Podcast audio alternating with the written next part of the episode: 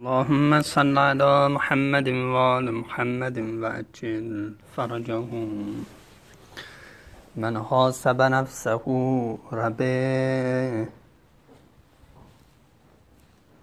و من قفل عنها خسر.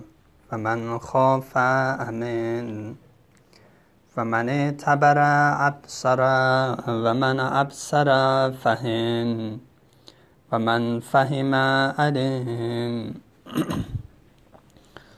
آقا امیر المؤمنین علیه السلام و السلام فرمودن هر کس نفس خود را محاسبه کند سود می‌برد و هر کس قفلت ازش بورزه خسران کرده زیان کرده.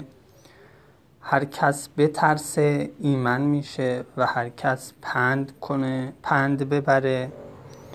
بینا میشه و هر کس بینا بشه می‌فهمه و هر کس فهمید علم پیدا می‌کنه. خب این جمله بسیار زیبا راجع به معرفت و نفس و علم و از چند جهت قابل توجه هست. یکی اینکه این جمله را حلقه های متصل بدونیم نه منفصل. اگرچه ممکنه کسی بگه بندهای این جمله منفصلا میشه معنی کرد. ولی حالا از این جهت که اینها با هم متصل باشه اینطوری باید معنی کرد. هر کس محاسبه نفس بکنه سود می‌بره. خب محاسبه نفس که یعنی اینکه از نفس خودش حساب بکشه امروز چی کار کرد شب چی کار کرد. می‌خواد چی کار بکنه چه کار درستی کرده خدا رو شکر کنه و چه کار اشتباهی کرده جبران کنه استغفار کنه و تصمیم بگیره که اصلاح بکنه. حتی اگه لازم باشه این کار رو کاغذ پیاده بکنه. و خلاصه روز و شب از خودش حساب بکشه. اینکه حتما یه وقتی از شب باشه نه موقع خواب باشه دلیلی نداریم. اینکه روز فقط یک بار باشه نه دلیل نداریم. مطلقا باید انسان یه حسی پیدا بکنه از نفس خودش حساب بکشه. این خیلی کمک می‌کنه به انسان که جلو بره. رقیب خودش عتیدی خودش باشه و از نفس خودش حساب بکشه. فرمودن کسی که محاسبه نفس نکنه از ما نیست.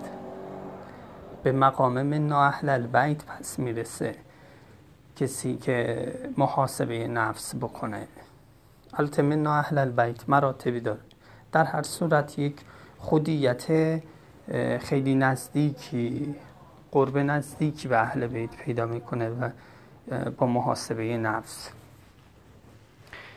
حالا اگه محاسبه نفس بکنه سود می‌بره. یک معامله پر سودی می‌کنه.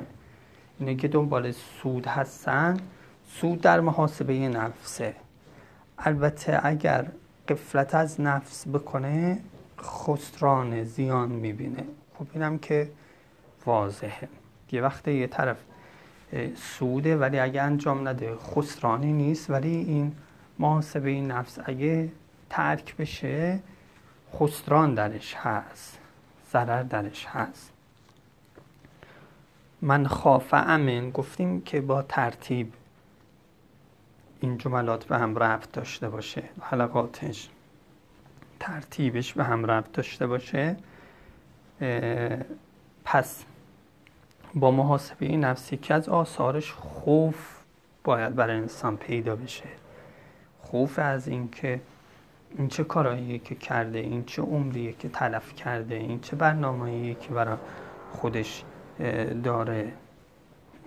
نوعا محاسبه نفس که انسان می‌کنه پریشان میشه خوف میگیردش حالا نگو که خوف می‌گیره اینکه راه درستی نیست. پس رها کن حرف خوب بزن چاله خوب باز بکن گمان خوب داشته باش.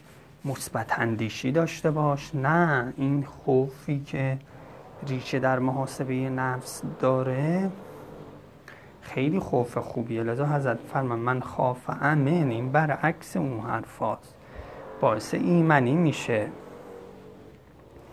و من اعتبر ابصره هر کس که اعتبار بگیره بینا میشه. پس یکی از روی ترتیب این جملات باید یکی از آثار محاسبه نفس خوف باشه و یکی دیگهش اعتبار باشه. یا به یه اعتباری دیگه با محاسبه نفس انسان خائف میشه و بعد زمینه میشه که اهل عبرت گرفتن باشه. اینکه چه جوری انسان عبرت بگیره چه جوری بعضی ها از اطرافشون با حرفا و دیدنی ها عبرت می‌گیرن ولی ما نمی‌گیریم؟ اینجا حضرت با این چند تا جمله به ما فهموندن. محاسبه نفس بکن. خائف میشی و بعد زمینه میشه که تو بتونی عبرت بگیری. عبرت از عبور میاد. یعنی انسان از ظاهر یک ماجرایی عبور کنه به باطنش برسه اونو عبرت میگن. کسی که روی اعمال خودش رفتار خودش حرف زدنش اطرافیان دقت بکنه وقتی این کار رو کرده باعث میشه که از ظاهر حرفا و کار عبور کنه به اون حقیقت اینکه چرا این حادثه افتاد چرا این این حرف زد. اینها عبور می‌کنه به حقیقت اون می‌رسه به حکمت اون عقوبت و ثوابی که خدا در اعمال رفتار قرار داده و چیزای دیگه می‌رسه و بینا میشه. چشم دلش بصیرتش چشم قلبش باز میشه.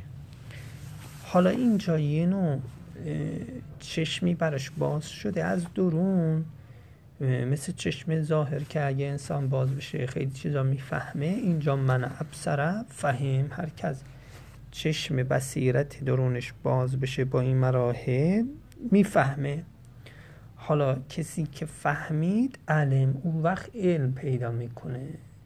حالا یا مطلق راه علم پیدا کردن اینه یا این یه نوع علم خاصیه که راه علم پیدا کردن خاصی به بعضی از معلوماته هر کدوم باشه دریچه خیلی مهمیه که خودمون رو ازش قافل نکنیم. حاسبو انفسکم قبل ان تحاسبو. باید محاسبه نفس بکنیم قبل از اینکه به اعمال ما برسن. این حدیث منصوبه به رسول خدا صلی الله علیه و آله هست بسیار حدیث خوبی بود. خدا انسان رو خدا ما رو موفق کنه به فضل و فضل صلات علی محمد و آل محمد.